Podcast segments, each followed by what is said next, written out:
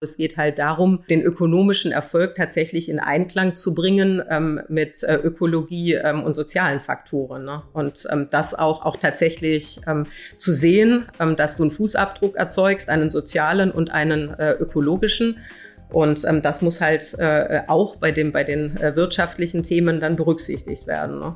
Heute hatte ich wieder einen ganz besonderen Gast an der Handelbar. Wir konnten Dr. Daniela Büchel begrüßen, Bereichsvorstand Personal und Nachhaltigkeit bei der Rewe Group. Mit ihr haben wir über eine Branche gesprochen, die sich seit vielen Jahren in einem permanenten Wandel, einem permanenten Trading-up äh, befindet, in der sich Omnichannel-Konzepte zunehmend durchsetzen, die vielleicht an der einen oder anderen Stelle jetzt auch unter Druck gerät durch Quick-Commerce-Konzepte aller Gorillas und eben auch Flink. Wir sprachen über die Zukunft des Lebensmitteleinzelhandels, über kassenlose Supermärkte, genauso wie über Nachhaltigkeit und Nachhaltigkeitsaspekte, die zunehmend Kaufentscheidungen von Konsumentinnen und Konsumenten beeinflussen. Viel, viel zu diskutieren. Hört selbst rein. Es hat unglaublich Spaß gemacht. Handelbar. Der Podcast des IFH Köln. Wir schenken Brancheninsights ein.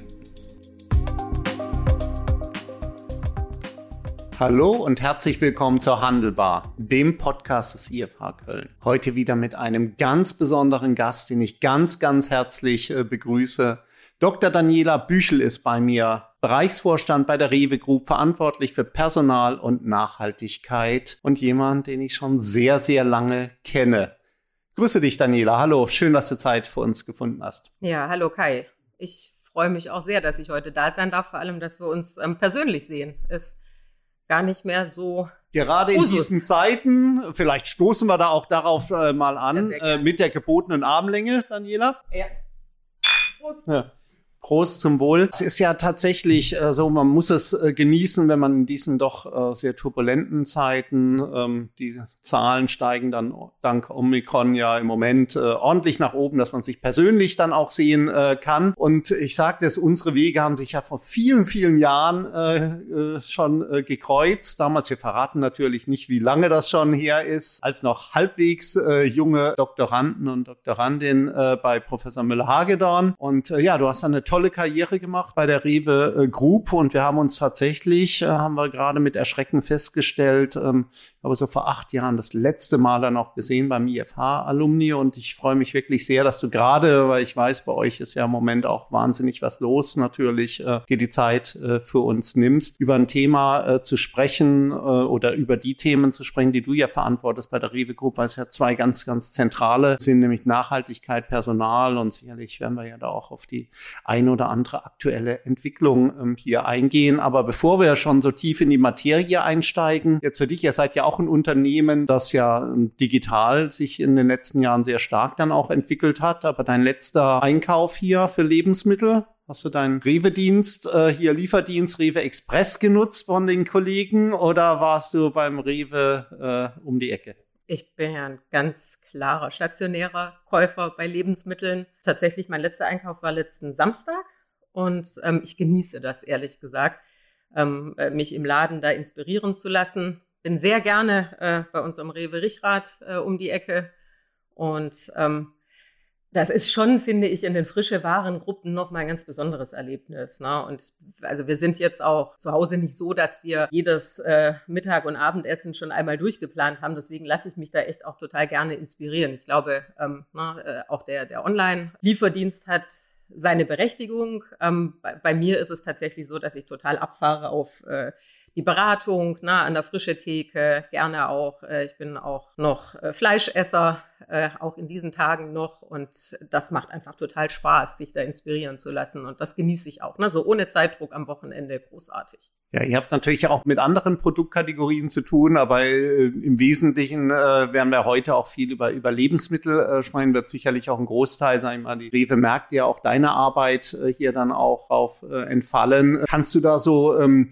sag ich mal, abschalten, wenn du, äh, wenn du jetzt einkaufst beim Rewe, Richard? Äh, musst du Angst haben, dass du da den ganz kritischen Blick jetzt dann auch hast, den Profiblick? Also bei mir ist es schon so, man kann schlecht noch durch eine Fußgängerzone durchlaufen, ohne da zu gucken, na, was macht der und wie werden da die Preise dargestellt und äh, wie ist hier die Beratung und wie ist da der Service. Bist du da jemand, der so Klick macht und dann bist du tatsächlich Konsumentin? Ja, also ich bin da sehr äh, privat unterwegs. Ich finde das auch schwierig. Ne? Also gerade jetzt, äh, wenn die ganzen Kollegen aus der Kölner Zentrale, das äh, lieben ja dann unsere Einzelhändler äh, und die Unternehmer vor Ort, wenn dann 10.000 aus der Zentrale am Wochenende einkaufen gehen ne? und dann kriegst du dann noch gesagt, äh, äh, was man da anders machen sollte. Nein, also Spaß beiseite, das ist ähm, äh, gar nicht der, der Auftrag. Klar guckt man dann, was man sonst noch na, so sieht, wie bestimmte Konzepte vielleicht auch funktionieren, aber jetzt um Gottes Willen jetzt überhaupt nicht in der Rolle von einem Controletti oder so, sondern eher äh, ne, äh, auch, auch nochmal neue Dinge aufzuschnappen, ähm, ne, vielleicht das, das eine oder andere mal mitzubekommen. Jetzt relativ neu, das ist mir halt aufgefallen, so ein, ähm, äh, haben wir Tierwohl-TV beispielsweise, ne, dass man sich dann in der Obst- und Gemüseabteilung oder vor der Theke nochmal angucken kann, ähm, wie die äh, Schweine äh, denn da leben, äh, die man dann sozusagen an der Theke dann kaufen kann. Und das fand ich total spannend, weil meine Kids, das, äh, die sind dann stehen geblieben, haben sich das angeguckt und meinten immer, guck mal, ne? und ähm, also da einfach zu sehen, wie bestimmte Dinge funktionieren, das ist ganz, ganz lustig. Aber wie gesagt, also ich kann da sehr gut äh, umschalten und bin dann äh, Konsument. Ne? Jetzt bist du ja auch für Nachhaltigkeit äh, verantwortlich. Kannst du da das äh, trennen? Also gut, ich beschäftige mich jetzt viel mit, mit Nachhaltigkeit jetzt auf der Unternehmensebene, aber du hast es äh, schon äh, gesagt, Zeit. Du isst weiterhin dann auch noch Fleisch, also bist noch nicht äh, zur Veganerin äh, jetzt dann auch äh, mutiert. Ist es da so oder ist man in so einem Job, wo man ja doch so intensiv sich mit den Themen beschäftigt, schon ganz zwangsläufig, so in einem permanenten Modus, sich vielleicht auch so immer selber so ein bisschen zu hinterfragen? Ja, also klar, äh, hinterfragt man seine Gewohnheiten ne, und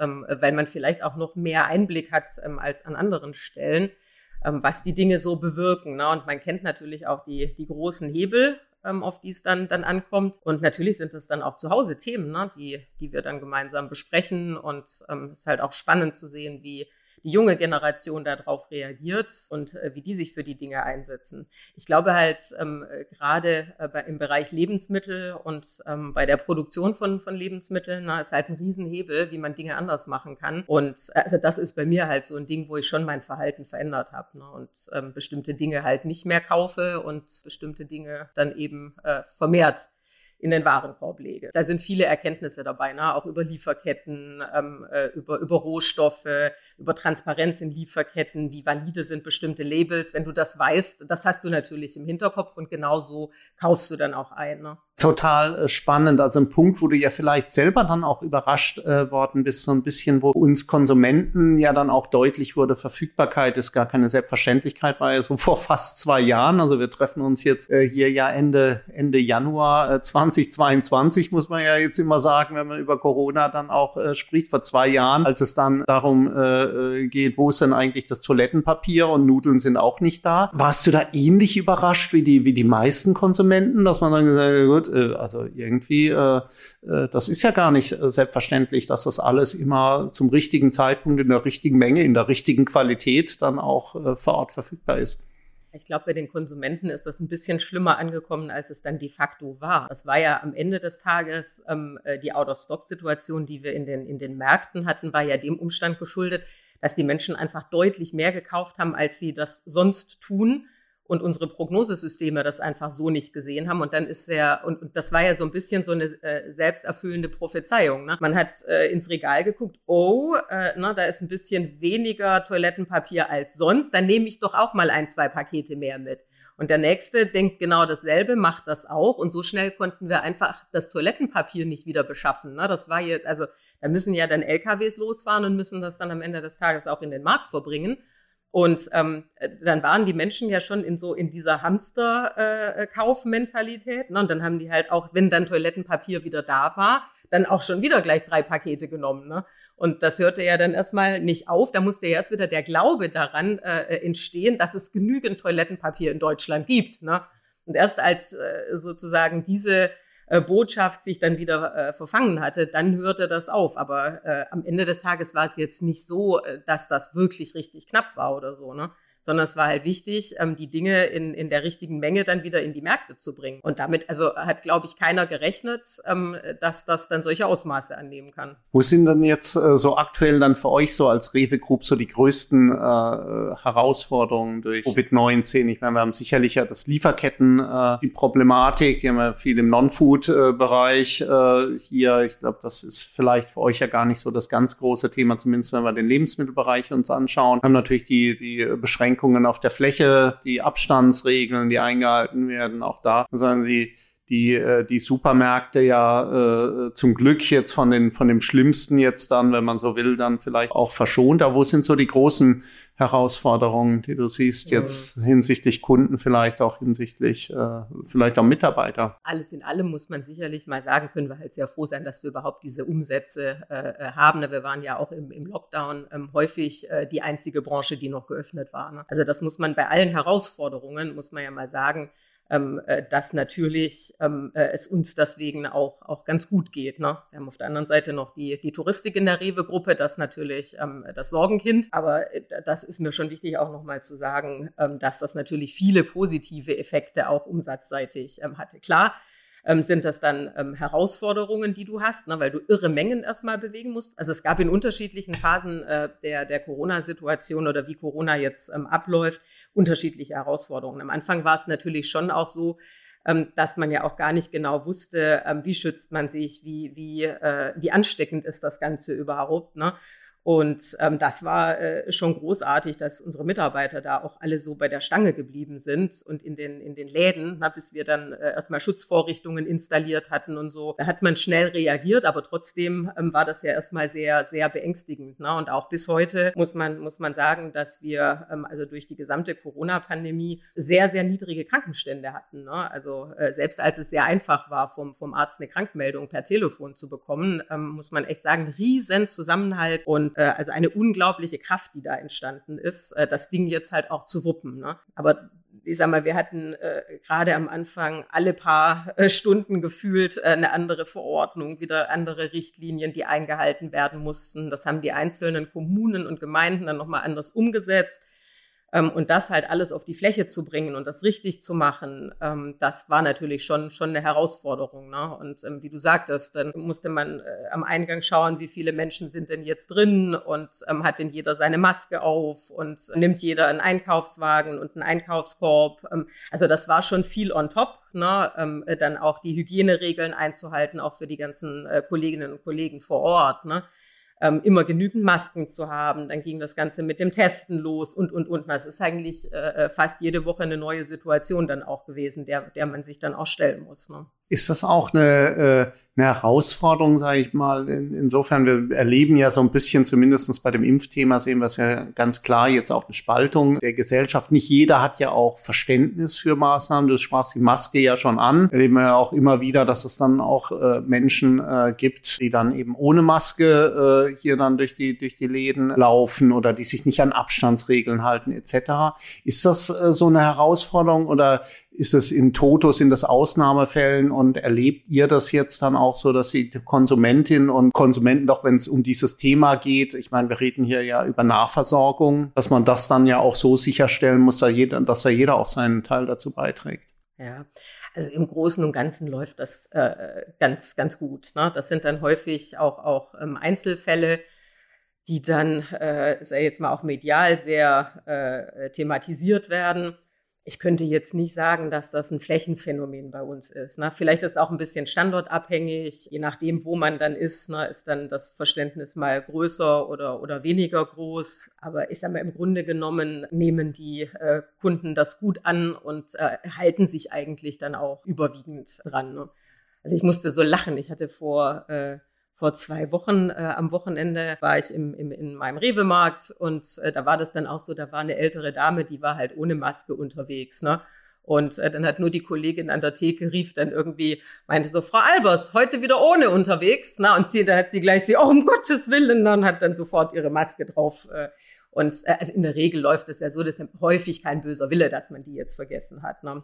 Und ähm, ansonsten, klar, ne, natürlich gibt's da auch mal negatives Feedback, ähm, aber ich sage es mal so, im Großen und Ganzen äh, läuft das eigentlich mittlerweile ganz gut. man muss ja auch tatsächlich sagen, die, die Argumentation vom HDE ist ja da auch äh, stichhaltig, ähm, dass wir hier ja auch gar keine Infektionsherde jetzt auch hatten im, im Laufe der kompletten Pandemie jetzt aus, ja. aus diesem Bereich heraus, was ja schon auch irgendwo eine große Leistung von, von allen äh, Beteiligten dann auch ist. Und ohne, ohne den äh, Konsumenten Konsumenten geht es dann wahrscheinlich dann eben auch nicht an, an äh, der Stelle. Was wir ja gesehen haben, dass natürlich so ein, es führt ja zu zahlreichen Marktverschiebungen jetzt die Situation, die wir, die wir jetzt äh, äh, sehen natürlich äh, den Schub in den, in den Online-Handel hinein, ist die, ist die augenfälligste. Vielleicht beginnen wir damit. Ähm, auch ihr habt euch ja bei dem Thema Quick Commerce jetzt äh, hier umgeschaut, akquiriert. Ähm, wie schätzt ihr das so die Landschaft ein? Man hat ja schon das Gefühl, dass jetzt viele denken, ja, jetzt wird, jetzt müssen wir auf diesen Digitalisierungszug dann auch aufspringen. Jetzt wird's alles noch schneller, noch bequemer. Die Gorillas und Flink und Co. Ist das aus eurer Sicht jetzt ein Phänomen der, der, der Pandemie oder sind das äh, Geschäftsmodelle, von denen ihr glaubt, gut, wenn das dann mal alles wieder normal ist, dann werden noch viel mehr die wunderbare Welt wieder von Rewe äh, Schaffrat dann zu schätzen wissen? Also das ist, äh, glaube ich, schon ein Phänomen ähm, insgesamt jetzt, ne? was, was bleiben wird, wenn man einfach das äh, Bequeme, gerade jetzt auch für den Einkauf äh, der, äh, ich sag mal so, diesen, diesen normalen Wocheneinkauf, äh, wo, wo man äh, genau geplant hat, ne, was man braucht ähm, und wo man dann den Vorrat auch wieder so ein bisschen auffüllt und so. Äh, das wird, äh, also das glaube ich schon, dass das äh, bleiben wird. Ne? Ich sag mal, wenn du jetzt Richtung Gorillas und äh, Flinks dieser, dieser Welt gehst, dann ist das ja eher so, und das ist ja ein anderer Anlass, ist ja eher so ein Ergänzungseinkauf oder ein Spontaneinkauf. Da machst du ja jetzt nicht dein, dein Wocheneinkauf. Ne? Das ist ja so, also sagen wir so die klassische Situation, man sitzt irgendwie abends, äh, äh, guckt sich noch irgendwie auf Netflix was an und dann fällt einem ein, dass irgendwie das Bier und die Chips fehlen oder keine Ahnung und das lässt man sich dann äh, schnell, schnell liefern. Die Frage ist ja auch, wie, wie skalierbar ist das? Ne? Das läuft jetzt natürlich in, äh, in den Großstädten gut. Mir fehlt jetzt so ein bisschen die Fantasie, wie das äh, rentabel auf dem Land funktionieren soll. Das heißt, es ist ähm, im Moment halt so eine, so eine Nische, aber die ist schon ganz interessant. Ne? Und ähm, das äh, findet natürlich auch äh, tatsächlich seine Nachfrage. Das, das ist so. Und ähm, genau, deswegen haben wir dann auch gesagt, dass wir beim äh, derzeit äh, größten, bei Flink, ähm, sind wir ja dann mit eingestiegen. Wir machen dort die äh, Warenbelieferung ne? und ähm, sind auch selber dran beteiligt. Und das ist halt ganz spannend zu sehen, wie das so läuft. Ne? Genau, wir haben es ja selber auch schon ein paar Mal ausprobiert. Also diese zehn Minuten, das funktioniert. Ist schon ein, ein ganz cooles Modell ähm, aber wie gesagt, das ist jetzt nichts ähm, sozusagen, was für den kompletten Wocheneinkauf geeignet ist. Nichtsdestotrotz würden solche Modelle natürlich auch äh, den Einkauf äh, bei Rewe reduzieren. Ne? Und insofern ähm, ist es natürlich trotzdem ein Feld, was wir uns ganz genau angucken und ähm, wo, wo wir natürlich dann auch mitspielen wollen, ne? weil wir einfach sagen, so wir sind äh, derjenige, der Omnichannel äh, Lebensmittel liefert. Ja, vielleicht ist es auch an der Stelle wieder so ein bisschen natürlich eine Wette auf die Zukunft, aber wir sehen ja auch, wenn wir in den Rückspiegel schauen, haben ja auch viele äh, Wetten gegen Amazon bis Zalando äh, gehalten und wurden dann eines Besseren äh, belehrt. Ich bin aber froh, dass dir da auch so ein bisschen die Fantasie fehlt bei dem Skalierung, gerade auf dem Land. Also wir hatten uns ja bei den Kollegen hier von euch da das E-Commerce-Lager dann auch mal angeschaut, wenn man das sieht, vier Kältezonen, was für ein Aufwand das ist, mhm. bis der, bis der ähm, LKW erstmal von der Rampe runter äh, fährt und dann, ich habe ihn auch ähm, äh, Rewe Express ja auch ein paar Mal äh, zu Hause mit der Familie dann auch äh, genutzt, dann steht er da bei uns vorm Haus und dann wird wieder das alles äh, kommissioniert in die einzelnen Tüten und dann ist der bei uns da zehn Minuten fast zugange. Und jetzt wohne ich ja in einem 8000 Seelendorf, dann denke ich, ich weiß nicht, wie weit er jetzt dann wieder fährt bis zum nächsten. Also mir fehlt da so einen, so die Fantasie abseits des Premium-Services. Ich habe irgendwie so das Gefühl, dass man manchmal vielleicht auf einem höheren Niveau, wie wir es ja bei den Cap-Dienstleistern ganz generell sieht, dass dieser Service eigentlich unter Wert äh, verkauft äh, wird. Also wenn ich mir überlege, jetzt ganz extrem hier bei Flink und äh, Gorillas, 15 Minuten mir irgendwas zu bringen, 20 Minuten mir irgendwas, ist ja ein Wahnsinns-Service. Ich meine, ich verstehe, warum man das verschleudert, weil man denn die Reichweite äh, damit äh, generiert. Aber irgendwann muss man ja auch mal beginnen, hier ähm, damit Geld zu verdienen. Also ist sicherlich auch eine spannende Diskussion innerhalb der, der Rewe Group, denke ich mal. Total, ne? weil die Liefergebühr, ähm, äh, das ist halt das, äh, woran der Kunde dann auch misst, ob er, ob er tatsächlich den Service dann in Anspruch nimmt. Ne? Und ähm, ja, äh, guckt man natürlich auch, was, was macht die Konkurrenz ne? und ja. ähm, äh, was sind da, also ich meine, klar, wird viel ausprobiert und äh, sicherlich wird dann ein Service wahrscheinlich sogar unter Wert äh, einfach drangegeben. Auf der anderen Seite sind halt gerade in Deutschland ähm, die Kunden super preisbewusst ähm, und genau an dem Ding äh, scheitert das dann so ein bisschen. Ne? Wird ja viel ausprobiert, ne? machst du eine Flatrate ähm, äh, und man bezahlt dann dafür was oder äh, äh eine geringe Gebühr oder dann äh, ab einem bestimmten Wert dann gar nichts. Dann gibt's ja die unterschiedlichsten Modelle. Da muss man, glaube ich, auch so ein bisschen ähm, ausprobieren und ähm, am Ende des Tages äh, halt wirklich auch, auch schauen, was äh, lässt sich beim Kunden dann realisieren. Ne? Ist es vielleicht auch so, dass gerade hier in, in, in Deutschland ja auch so ein äh, enormer Druck äh, ohnehin schon im Markt drin ist, der, sag ich mal, diese, diese Modelle so interessant macht, weil eigentlich ist der Markt ja absolut gesättigt. Wir haben die, die großen äh, Player, die dann äh, letztlich schon sehr intensiv sich erfasst äh, gefühlt so in jedem Dorf schon versuchen, noch, noch mal wieder ein paar Prozent äh, weg, äh, wegzunehmen. Es ist ja schon auch ein sehr, sehr schwerer Markt in Deutschland. Kunde, ich, ich vergleiche immer so, der war vielleicht bei, in deiner Jugend noch ein äh, bisschen, äh, schon ein bisschen besser, aber bei mir war das ja so die Höchststrafe, wenn ich am Samstag einkaufen äh, musste, damals beim Pfannkuch, den es natürlich auch schon lange äh, nicht mehr gibt. Das waren ja das waren ja aus einer heutigen Wart her unglaublich schlechte Läden mit einer unglaublich schlechten Customer Experience. Die waren ja eng.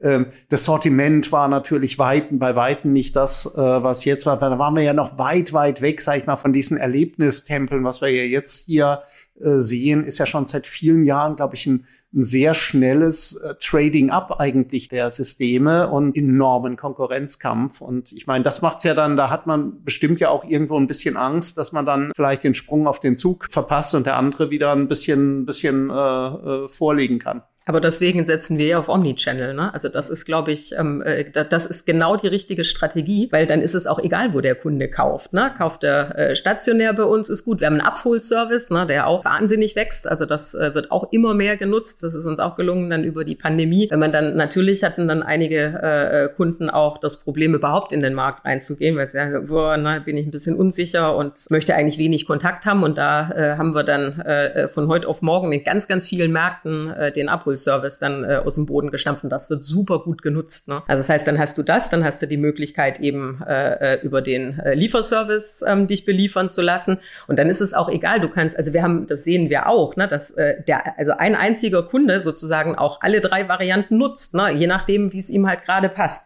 Und du hast recht, na, in Deutschland, wir haben natürlich eine, eine stationäre Lebensmittelversorgung ähm, äh, mit Flächen, die, äh, wir haben ja die, den höchsten Flächenbesatz an, an, an Lebensmittelflächen in Europa. Ne? Und äh, das sucht natürlich seinesgleichen. Und deswegen ist es natürlich auch so schwierig, um wieder den, den, die Brücke vielleicht zur, zur Liefergebühr ähm, zu, zu bringen, ne? weil einfach, es ist ja auch überall ein Markt in der Nähe. Ne? Und wenn du da so ein bisschen ähm, äh, höher gehst, dann sagen halt viele so, pff, warum soll ich denn dann die Liefergebühr bezahlen? Dann gehe ich doch lieber wieder äh, stationär ins Geschäft. Ne? Und wie gesagt, bei uns ist das dann egal, weil wir tatsächlich alle Kanäle bedienen können und wollen. Ne? Ja, bevor, äh, bevor wir zuziehen, das ist ein total spannendes Thema, aber eigentlich wollen wir ja auch heute über Nachhaltigkeit äh, viel sprechen. Und man hat ja so ein bisschen das Gefühl, äh, in vielen Fällen, ähm, gibt so ein bisschen ein Spannungsfeld zwischen Bequemlichkeit, so der große Treiber jetzt beim beim äh, beim Onlinehandel, das ist also toll, äh, ich muss gar nicht mehr aufstehen, ich muss ja gar nicht mehr runter zum Bütchen laufen, da kommt ja schon irgend so ein Lieferdienst und und bringt mir den Joghurt äh, hier dann auch hoch und Nachhaltigkeit auf dem einen. Wir haben ja ähm, auch mit euch ja schon seit äh, vielen Jahren immer mal wieder das Thema äh, Nachhaltigkeit in den Fokus äh, gerückt, haben immer gesehen, der Konsument redet gerne nachhaltig und handelt gerne bequem. Teilst du den Eindruck, dass sich das schon ein Stück weit geändert hat? Also was wir in den Zahlen sehen, äh, ja. deckt sich auch mit deinem. Also Corona hat da auch noch mal viel bewegt. Ähm, wir hatten vor Corona ähm, schon eine richtig gute Entwicklung ähm, hin zu äh, mehr Bio, hin zu mehr regionalen Lebensmitteln. Wir hatten viele Diskussionen auch in der in der Landwirtschaft schon, wie wir die Dinge anders machen können. Und meine Sorge war tatsächlich, als dann Corona losging, ähm, da, dass man sich einfach auf diese Themen jetzt gar nicht mehr konzentriert. Ne? Und das ähm, vielleicht auch, weil es ja auch vielen Menschen dann äh, äh auch finanziell äh, schlechter ging, dass man wieder zu so einer Preisdiskussion zurückkommt und auch die Wertigkeit von Lebensmitteln vielleicht leidet. Das ist überhaupt nicht so. Also die Zahlen der, der GfK zeigen ganz, ganz deutlich, ähm, dass Nachhaltigkeit einen Riesenschub bekommen hat. Ne? Auch der, der Konsum von nachhaltigeren äh, Produkten. Ähm, ich rede immer von nachhaltigeren Produkten, weil ich der Meinung bin, äh, dass es ein nachhaltiges Produkt an sich nicht gibt, weil es immer in irgendeiner Form äh, Ressourcen verbraucht. Aber man kann es besser machen. Ne? Und ähm, das äh, also sehen wir bei uns in den Zahlen, aber die GfK GfK bestätigt das auch. Und äh, dadurch, dass sich das tatsächlich jetzt ähm, zwei Jahre ähm, äh, schon, schon hinzieht, ne, kann man also tatsächlich auch äh, laut der, der Kollegen aus der Marktforschung von habituellem Verhalten dann auch sprechen. Also es ist jetzt nichts, was wieder zurückspringt. Und ähm, es war ja schon so, dass sich viele, ähm, äh, als die Gastronomie dann geschlossen war, dann auch noch mal zum Kochen verleiten ließen. Da ne? blieb ja dann auch nichts anderes übrig ähm, und man hatte nicht viel anderes zu Hause zu tun. Und dann hat man sich schon noch mal damit beschäftigt, was esse ich hier eigentlich und wo kommt das her? Und das hat der, der Nachhaltigkeit einen irren Schub gegeben. Ne? Also ganz am Anfang, wenn ich so durch die Regale geguckt habe und selbst, ähm, äh, sag ich mal, auch die etwas ausgefalleneren Bio-Artikel dann weg waren, dann habe ich zuerst gedacht, so okay, Wahrscheinlich war das konventionelle schon leer gekauft und dann äh, haben die Leute das genommen, aber das war dann äh, tatsächlich, also später dann, als alles wieder da war, nicht so, sondern ähm, dann, äh, also wir haben äh, gerade im Bio-Bereich ein unglaubliches äh, Wachstum gehabt, ne? auch in Richtung lokales, regionales Bio, weil doch viele Menschen einfach nochmal geguckt haben, wo kommen die Dinge her. Und insofern, also ein ganz toller Trend und wichtiger Trend. Und gerade beim, beim Thema Nachhaltigkeit lebt es natürlich auch davon, dass diese Produkte, die du dann anbietest, natürlich auch von den Konsumenten gekauft werden. Ne? Total, total spannend, äh, wie, wie ihr das dann auch analysiert und äh, wie, wie selbstverständlich du ja auch diesen Begriff Nachhaltigkeit in verschiedenen Dimensionen äh, verwendest. Ähm, habt ihr da so eine, so eine einheitliche Definition für Nachhaltigkeit bei der, bei der Rewe? Es sind ja viele Facetten, die du jetzt angesprochen hast. Du hast Bio angesprochen, regional Funktionalität, mhm. aber am Ende gehört das ja dann auch äh, ähm, Arbeitsstättenschutz, äh, Pestizide und, und, und. Da, ist ja, ja, eine, ja. Nur eine, eine, ganze, ganze Hast Menge. Hast du völlig recht. Ne? Also, weil das, das was, was man nach, nach außen natürlich als erstes sieht, sind die Produkte, die wir anbieten. Ne? Ähm, äh, wir haben tatsächlich ähm, keine Definition von Nachhaltigkeit, weil das für uns kein, kein wissenschaftliches Projekt ist, ähm, sondern das ist eine Haltung. Und ähm, diese Haltung, äh, die gilt es also auch durch das gesamte Unternehmen zu, zu vermitteln. Ne? Und insofern, also arbeiten wir nicht mit einer äh, Definition. Wir haben äh, ein Haus der Nachhaltigkeit, also wir haben vier Säulen, wie wir das ähm, erleben. Ne?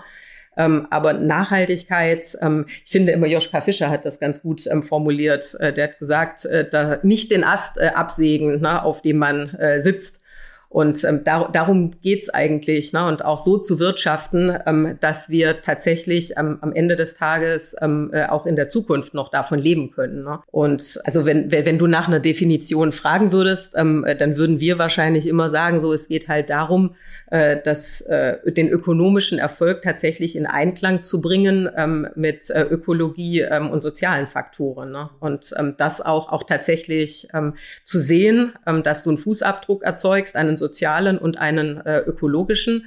Und ähm, das muss halt äh, auch bei, dem, bei den äh, wirtschaftlichen Themen dann berücksichtigt werden. Ne? Ihr habt ja sicher eine, eine ganze Reihe auch von Faktoren dann irgendwann mal äh, definiert. Äh, wie lange ist das jetzt her? Blue Planet? Äh, Pro Planet. Pro Planet, mhm. äh, den, ja. äh, den, den Start, äh, wo man ich, wo man, glaube ich, dann auch die Komplexität erst genau. begreift, wenn man sich ja. damit intensiver beschäftigt. Also wir haben 2008 ehrlicherweise damit gestartet, ähm, äh, sehr intensiv das, das Thema zu diskutieren und auch festzulegen, ähm, was, was wir dort ähm, erreichen wollen oder, oder wo wir dort stehen ne? und was unsere Ziele auch sind. Das Wichtige ist natürlich auch immer an, an, bei solchen äh, Dingen Ziele zu haben, ähm, auf die man dann hinarbeiten kann. Ne? Ähm, nichtsdestotrotz ist es auch immer wichtig, ähm, äh, dieses Engagement und dieses Leidenschaftliche, was halt zur Nachhaltigkeit auch dazu gehört. Und das sage ich halt immer. Ne? Das ist kein Projekt oder ein Themenkatalog, äh, den man dann runterrattert, sondern das hat äh, tatsächlich mit Werten und mit Haltung zu tun, wie man äh, an bestimmte Dinge ähm, rangeht und auch Einstellungen, die man zu bestimmten Dingen hat. Und äh, als wir das erarbeitet haben, haben wir das in einem sogenannten Multi-Stakeholder-Dialog ähm, gemacht, den wir äh, auch, auch nach wie vor äh, pflegen. Das ist das Allerwertvollste. Ne? Einfach auch Feedbacks und, und Meinungen ähm, von anderen Menschen, die eventuell einem auch äh, sehr, sehr kritisch gegenüberstehen, das äh, mit einzubinden. Und ähm, wir haben da eben entwickelt, ähm, äh, dass für also den Lebensmitteleinzelhandel oder jetzt speziell auch die Rewe, dass es vier Säulen der Nachhaltigkeit gibt. Ne? Und da waren sich alle, also wir hatten ähm, interne Stakeholder wie unsere Betriebsräte, den Aufsichtsrat eingebunden, wir hatten aber auch äh, viele externe, da jetzt mal die, äh, also die ökologischen NGOs, NABU, BUND, Greenpeace Gespräche geführt, ne? soziale NGOs und, und, und. Es waren sich alle einig. Ne? Die erste Säule, wofür wir verantwortlich sind, da wir jetzt auch gerade schon viel drüber gesprochen, sind äh, nachhaltigere Produkte. Also wir sind für das verantwortlich, was wir in unsere Regale stellen. Punkt. Ne? Und da haben aber auch alle gesagt, naja, das ist wichtig, dass, dass ihr die Lieferketten dort im Blick habt. Aber ihr seid natürlich auch dafür verantwortlich, dass die Menschen in der Lieferkette ordentlich bezahlt werden. Und auf der anderen Seite aber auch, dass ihr diese Lebensmittel zu einem vernünftigen Preis zur Verfügung stellt, damit alle Menschen in Deutschland sich die leisten können. Ne? Und ähm, dann hat man ein bisschen länger drüber nachgedacht und dann gesagt, Mensch, äh, äh, beim Thema Energie, Klima, Umwelt, das ist unsere zweite Säule, da habt ihr auch eine Riesenverantwortung. Na, ihr habt äh, tausende von Läden, ähm, die brauchen Strom, die brauchen Licht, ihr habt Kühlung na, und, und, und. Gebäude an sich äh, ist natürlich auch ein Thema und ihr fahrt natürlich mit eurer Logistik sehr viel hin und her. Ähm, na, also auch da äh, ein Riesenthema. Das heißt also auch Klima ähm, und, und die ganzen Energiethemen sind natürlich auch ganz vorne bei uns. Und wenn die Kollegen dann noch so ein bisschen weiter drüber nachgedacht haben, haben sie gesagt, oh, Mitarbeiter. Ne? Wir haben äh, 380.000 äh, Kolleginnen und Kollegen. Und ähm, das ist natürlich, äh, da haben wir eine Riesenverantwortung für, ne? auch gute Arbeitsplätze zur Verfügung zu stellen. Ich finde das ähm, äh, also auch wichtig für ein Unternehmen, ne? das, was du an Impact auch leistest und ähm, äh, wie du äh, äh, damit umgehst, was du für ein Arbeitgeber bist und wie du dich auch um die Belange von den Kolleginnen und Kollegen kümmerst. Ne? Und da kannst du natürlich auch einen riesen positiven Fußabdruck hinterlassen, äh, wenn du für so viele Menschen gute Arbeit anbieten kannst. Und das andere, was wir bei den Kolleginnen und Kollegen immer sehen, ist halt auch, dass, dass die ein Riesenhebel sind in Richtung unserer Kunden. Weil ich meine, was ist, also Klar ist Werbung schön und so, ne? aber das Authentischste ist, wenn du doch in den Rewe-Markt gehst und der, der Kaufmann, der Marktchef, die äh, Kollegin hinter der Theke kann dir erklären, was Nachhaltigkeit ist und was die Produkte besser und anders macht als andere Produkte. Und deswegen, also da arbeiten wir sehr intensiv dran. Und die letzte Säule, damit ist Nachhaltigkeit oder, oder früher hieß es ja auch gern CSR, auch häufig verwechselt worden. Gesellschaftliches Engagement oder Corporate Social Responsibility. Klar, ne, ist es wichtig, dass wir uns auch für allgemein äh, äh, wichtige Projekte engagieren in dem Umfeld, wo wir tätig sind. Also als Good Corporate Citizen, das heißt, wir arbeiten sehr intensiv intensiv mit den Tafeln zusammen, na, um äh, einfach, weil wir äh, äh, Lebensmittel anbieten ähm, äh, und damit einfach zu schauen, diejenigen, die nicht ganz so viel haben, äh, äh, dort was abzugeben. Aber es muss halt zu uns passen. Und ich sage so, früher ist es gerne auch damit verwechselt worden. Dann haben Unternehmen große Summen gespendet. Ne? aber haben auf ihren eigentlichen Unternehmenszweck und den, den Fußabdruck, den sie erzeugen, da nicht drauf geguckt, weil da hast ja, ne, da hatte man ja schon was bezahlt. Deswegen ist es wichtig, sich auch da zu engagieren, aber um Gottes Willen, ne, das ist halt nicht der, der einzige äh, Punkt, den man dann an der Stelle hat. Aber da könnte ich auch stundenlang drüber äh, erzählen, auch wie spannend das war, zu diesen vier Säulen zu kommen. Und äh, wir sind jetzt gerade auch wieder in einem, in einem Prozess, äh, wo wir das nochmal in Frage stellen. Und ähm, du lernst halt auch unglaublich viel, ähm, wenn man nach außen sehr, sehr offen ist und ähm, auch mit anderen mal diskutiert. Ne? Ja, also man merkt die Leidenschaft, mit der du äh, dich mit diesen Themen beschäftigst äh, und die auch äh, vorantreibst. Ich kann bei der Gelegenheit auch den, äh, den Podcast hier nochmal mit Axel Berger, der war ja auch zu Gast an der Handelbar von Haniel, ähm, empfehlen. Der hat den Begriff enkelfähig äh, hier ähm, in Bezug auf Nachhaltigkeit verwendet, den ich auch, auch sehr schön finde, dass man eben dann äh, das Ökosystem ja dann auch so zurücklässt. Dass die Enkel auch noch was davon haben. Das hört sich bei dir auch sehr, sehr, sehr, sehr umfassend an. Wie seht ihr das jetzt in Bezug auf das Thema, mit dem wir ähm, vorher dann auch fast eingestiegen sind, ähm, online? Ähm, wir hatten letztes Jahr ähm, ein Projekt gemacht, Wertschöpfung im Onlinehandel, zusammen mit Professor Reinhardt und hatten, hatten dann auch gesehen, es gibt ja auch keine Studien, die, die jetzt äh, belegen, dass jetzt Onlinehandel per se äh, weniger nachhaltig äh, wäre als stationäre. Seht ihr da eine im Widerspruch oder gilt da im Prinzip das Gleiche, wie du vorhin gesagt hast, das kommt immer auf die Details drauf an und auf das äh, Mindset, mit dem man diese Themen vorantreibt? Also ehrlicherweise, so wie du sagtest, ähm, äh, gibt es diese Studien nicht. Ich frage mich, warum die noch keiner gemacht hat. Wir haben tatsächlich mal drüber nachgedacht, ähm, äh, gemeinsam mit dem NABU mal so eine Studie zu machen ähm, weil das, äh, das ist ja noch nicht äh, erwiesen, ne, äh, dass tatsächlich ähm, äh, der Onlinehandel äh, schlechter, also ich beziehe es jetzt äh, sehr stark auf, auf Lebensmittel, aber ich meine, du hast ja dann eine, eine geordnete Zustellung, ne? und derjenige fährt ja dann deswegen nicht extra in den Markt. Jetzt weiß natürlich nicht, wer der mit dem Fahrrad gefahren oder nicht, ne? Ähm, äh, aber das müsste man, also für mich ist das nicht per se schlechter. Ne? Ja, ich glaube auch, also tatsächlich, äh, es sind so viele Faktoren, die das beeinflussen. Die Studien, die wir gesichtet haben, kamen tendenziell sogar eher zu dem äh, gegenteiligen Ergebnis, mhm. dass Onlinehandel durch die Bündelungsfunktion da durchaus sogar positive, aber hängt natürlich natürlich ja davon ab, parkt der jetzt mit laufendem Mo äh, Benziner äh, in der zweiten Reihe oder ist er eben mit dem Elektroscooter oder mit anderen Modellen, gar mit dem Fahrrad. Äh, Zulieferung ist ja auch zunehmend ein Thema, ist ja auch eine Chance für die Omnichannel-Konzepte hier mit dem, mit dem Lieferrad äh, hier äh, gegebenenfalls auch das eine oder andere zu erledigen. Also es ist auch tatsächlich ein sehr, sehr spannendes Thema. Ich glaube, sicher ist, dass klang aus deinen ähm, Ausführungen jetzt auch sehr deutlich äh, raus, dass äh, Nachhaltigkeit uns in den nächsten Jahren so weiter beeinflussen wird, auch das Kaufverhalten. Wir sehen es ja an, an den Sortimenten, die sich ja enorm auch ausgeweitet haben, ähm, äh, nicht nur äh, nicht nur bei euch. Ähm, was würdest du denn sonst sagen? Wenn wir jetzt so äh, leider schon so ein bisschen auf der auf der Schlussetappe so in die in die in die Zukunft schauen. Ich sage immer, fünf Jahre ist das neue zehn Jahre, also vielleicht nur mal so auf fünf Jahre. Was erwartest du denn so an an großen Entwicklungen jetzt für die äh, für die Branche? Für die Branche insgesamt. Also ja. die zwei großen Trends äh, sind Nachhaltigkeit und Digitalisierung. Na, wir werden noch viel stärker in, in nachhaltigere Produkte gehen. Ich erwarte, äh, dass wir viel stärker noch in Richtung Bio äh, gehen werden. Da hören wir ja jetzt auch schon erste Zahlen ähm, aus, der, aus der neuen Regierung. Und ähm, also da wird sich unglaublich viel tun. Und äh, in puncto Digitalisierung werden natürlich auch, sei jetzt mal, die äh, Märkte, also die stationären äh, Märkte, noch viel mehr digitale Möglichkeiten ähm, anbieten. Ne? Ähm, es wird sich äh, sicher, also das, was wir auch schon, schon ausprobieren, Pick and Go, ne? also dass wir auf Kassen verzichten können. Das ist einfach ein Prozess, ehrlicherweise, der, der ja jetzt für den Kunden auch nicht so angenehm ist. Ne? Und ähm, wir würden weniger auf Beratung verzichten. Da kannst du, kann man dann eher die, die Kollegen dann, äh, also viel mehr äh, dafür dann einsetzen, anstatt äh, für den Kassenprozess, ne? wo man was, äh, was man jetzt gerade da eingeräumt hat, dann wieder ausräumt, um es nachher wieder einzuräumen. So, also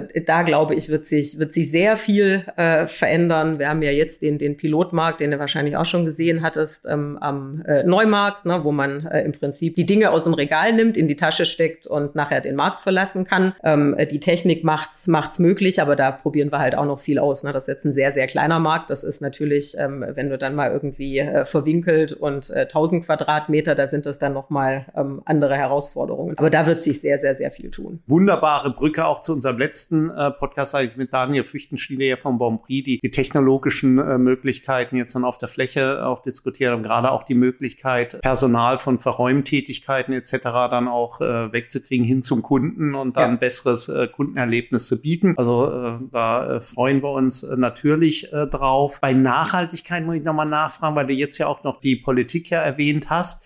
Ähm, Wer treibt denn aus deiner Sicht eigentlich das Thema? Man hat ja so das Gefühl gehabt, ein Stück weit war das bei Unternehmen auch so ein bisschen vielleicht Greenwashing, bei, ähm, bei Konsumenten war es so ein bisschen, ja, eigentlich Nachhaltigkeit ist toll, aber ich fahre doch äh, die paar Meter zum Supermarkt und äh, kaufe das, kauf das äh, günstigste. Die Politik vielleicht auch manchmal ein bisschen halbherzig. Jetzt hat man ja Gefühl, eigentlich von allen Ecken wird das jetzt, äh, wird das jetzt vorangetrieben. Kann man das überhaupt noch sagen, wer da treibt? Oder ist es so ein richtiger Strom jetzt in die, in diese Richtung? Ich kann das äh, total bestätigen, dass man wirklich jetzt das Gefühl hat, dass, dass eine Ernsthaftigkeit auch da ist und ein echter Wille, ähm, äh, dort was zu bewegen, sowohl auf Unternehmensseite wie auch auf Politikseite. Und es muss auch, mal ganz ehrlich, es ist auch fünf vor zwölf, ne? Vielleicht sogar noch später. Da muss jetzt auch richtig was äh, passieren und es sind ja auch alle gewillt, ähm, äh, dort was zu tun. Und das, was du sagst, naja, mit diesem äh, äh, Treiber, Getriebener, also was man auf jeden Fall sagen kann, und das ist richtig cool, das ist ein Wettbewerbsthema geworden.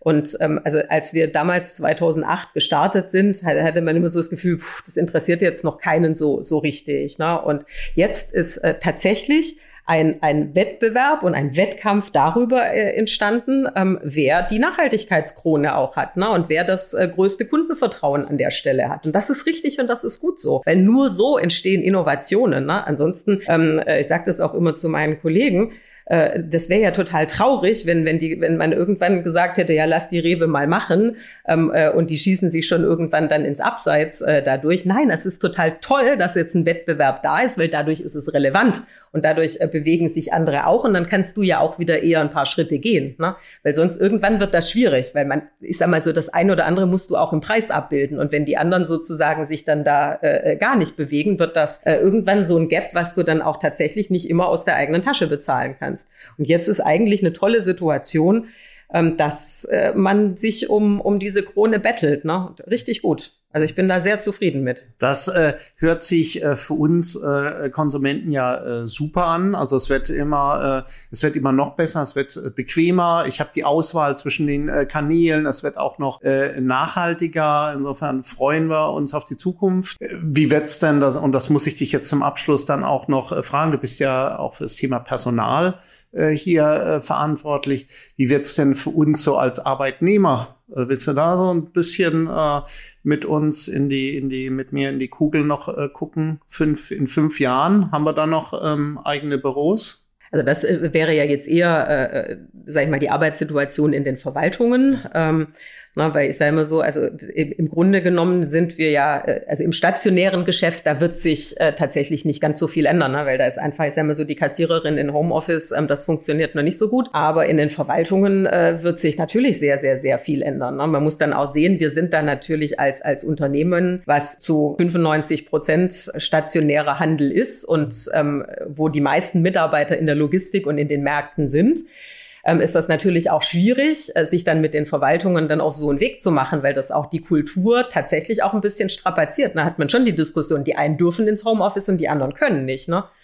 Und ähm, nichtsdestotrotz ähm, äh, müssen und wollen wir natürlich auch ein super attraktiver Arbeitgeber sein. Du kriegst auch sonst keine, keine, äh, keine Mitarbeiter mehr. Ähm, und da haben wir direkt, ähm, äh, also ich sag jetzt mal so, als Corona dann vier, fünf Monate, da war, also da war eh klar, das wird nie wieder so, wie wie es mal vorher war ähm, weil wir ja von heute auf morgen in den Verwaltungen auch in, ins Homeoffice oder in vermehrtes Homeoffice dann gegangen sind.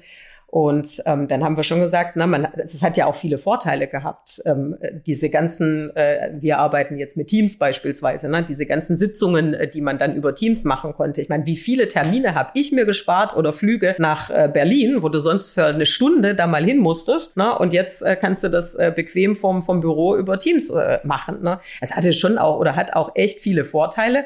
Wir haben aber auch gesagt, dass wir das äh, gerne äh, gemeinsam mit den, mit den Mitarbeitern gestalten wollen. Da haben wir ein Projekt draus gemacht. Ne? Also sehr kollaborativ, ähm, ein äh, agiles, crossfunktionales Projekt, wo äh, äh aus unterschiedlichsten äh, Bereichen dann die Mitarbeiter auch äh, beteiligt dran sind. Na, wir haben regelmäßig Projektcafés, Möglichkeiten, wo du, wo du mitwirken kannst, Fragen stellen kannst. Und da erarbeiten wir jetzt gerade sozusagen die, äh, die neue Zukunft. Das ist so ein bisschen schwierig, weil wir eigentlich damals davon ausgegangen sind, dass wir Ende ähm, 2020 äh, damit durch sind. Ähm, jetzt hat sich ja noch ein bisschen hingezogen. Wir verschieben dann immer mal wieder, na, aber eigentlich steht fest, wie, wie das in Zukunft sein soll. Und ähm, genau, damit da spielt natürlich auch äh, mobiles Arbeiten, nennen wir das, ähm, äh, eine große Rolle. Und äh, da sieht man schon, also dass das natürlich auch zu, zu mehr Zufriedenheit bei den Mitarbeitern äh, führt, weil das am Ende doch deutlich selbstbestimmter ist. Ne? Aber das ist natürlich auch eine ganz andere Art von Miteinander und Führung. Und auf der anderen Seite, ne, bei allen Vorteilen merken wir natürlich auch jetzt nach zwei Jahren, ähm, dass sich natürlich auch Teams voneinander entfernen. Ne? Und das so ein bisschen der, also das, was uns immer ausgemacht hat, war unsere Kultur und der Teamzusammenhalt. Und äh, je nachdem, wo man da so hinguckt, ähm, äh, gibt es auch Teams, wo das schon so ein bisschen bröckelt. Ne? Da muss man richtig dafür arbeiten. Und es ist schon was anderes, ob man dann irgendwie zusammen im Teams äh, sich trifft oder halt wirklich physisch an der Bar dann irgendwie. Und das ist halt auch wichtig. Deswegen hoffen wir schon, ähm, dass wir da äh, äh, ein gutes, ähm, hybrides äh, Zusammenarbeitsmodell dann, dann auch finden und dass natürlich auch, wenn es wieder möglich ist, äh, der persönliche Kontakt dann auch wieder da ist. Weil auf Dauer jetzt nur von zu Hause, das wird auch nicht funktionieren. Da bindet man halt tatsächlich auch äh, keinen Mitarbeiter mehr richtig ans Unternehmen. Und ich meine, was man auch sagen muss, äh, Onboarding beispielsweise, ne? es kommen ja auch viele neue Mitarbeiter äh, ins Unternehmen jetzt auch innerhalb dieser zwei Jahre. Das ist ja sau schwierig, wenn du das äh, von zu Hause machst und die, die Kollegen nie richtig kennenlernen kannst. Ne? Und insofern, also wir haben ein tolles Guthaben äh, zum Thema Team und Kultur. Ähm, da muss man nur wirklich aufpassen, dass man das nicht aufbraucht irgendwann, sondern das muss natürlich auch ernährt werden. Ne? Also es bleibt auch da äh, spannend. Wahrscheinlich kann man sagen, auch das wird nicht wieder so wie vor der Pandemie. Ähm, mhm. Aber es wird wahrscheinlich auch nicht äh, so bleiben, wie es aktuell ist. Und das vielleicht in mancher Hinsicht auch ganz gut, gut so. äh, ja. So. Vielen, vielen Dank, äh, Daniela. Ein tolles äh, Schlusswort. Äh, Dankeschön äh, für deine Zeit. Äh, weiterhin viel Erfolg und Gesundheit in der, in der Pandemie. Und zwar toll, dass du da warst. Ja, danke. Hat sehr viel Spaß gemacht. Dankeschön. Das war Dr. Daniela Büchel bei der Rewe Group verantwortlich für Personal und Nachhaltigkeit und heute ein ganz besonderer Gast in der Handelbar. Jemand, der mit großer Leidenschaft die Themen Nachhaltigkeit und Personal verknüpft und nach vorne schaut. In 14 Tagen tauchen wir dann an der Handelbar ein in die harte Welt des Stahls. Ich werde begrüßen Dr. Adrian Seeger bei ThyssenKrupp Schulte, verantwortlich für den Vertrieb der Zukunft. Für heute sage ich Dankeschön fürs Zuhören und bis zum nächsten Mal. Bleibt bleibt gesund, erfolgreich und zuversichtlich. Herzliche Grüße aus Köln, euer Kai Hudetz.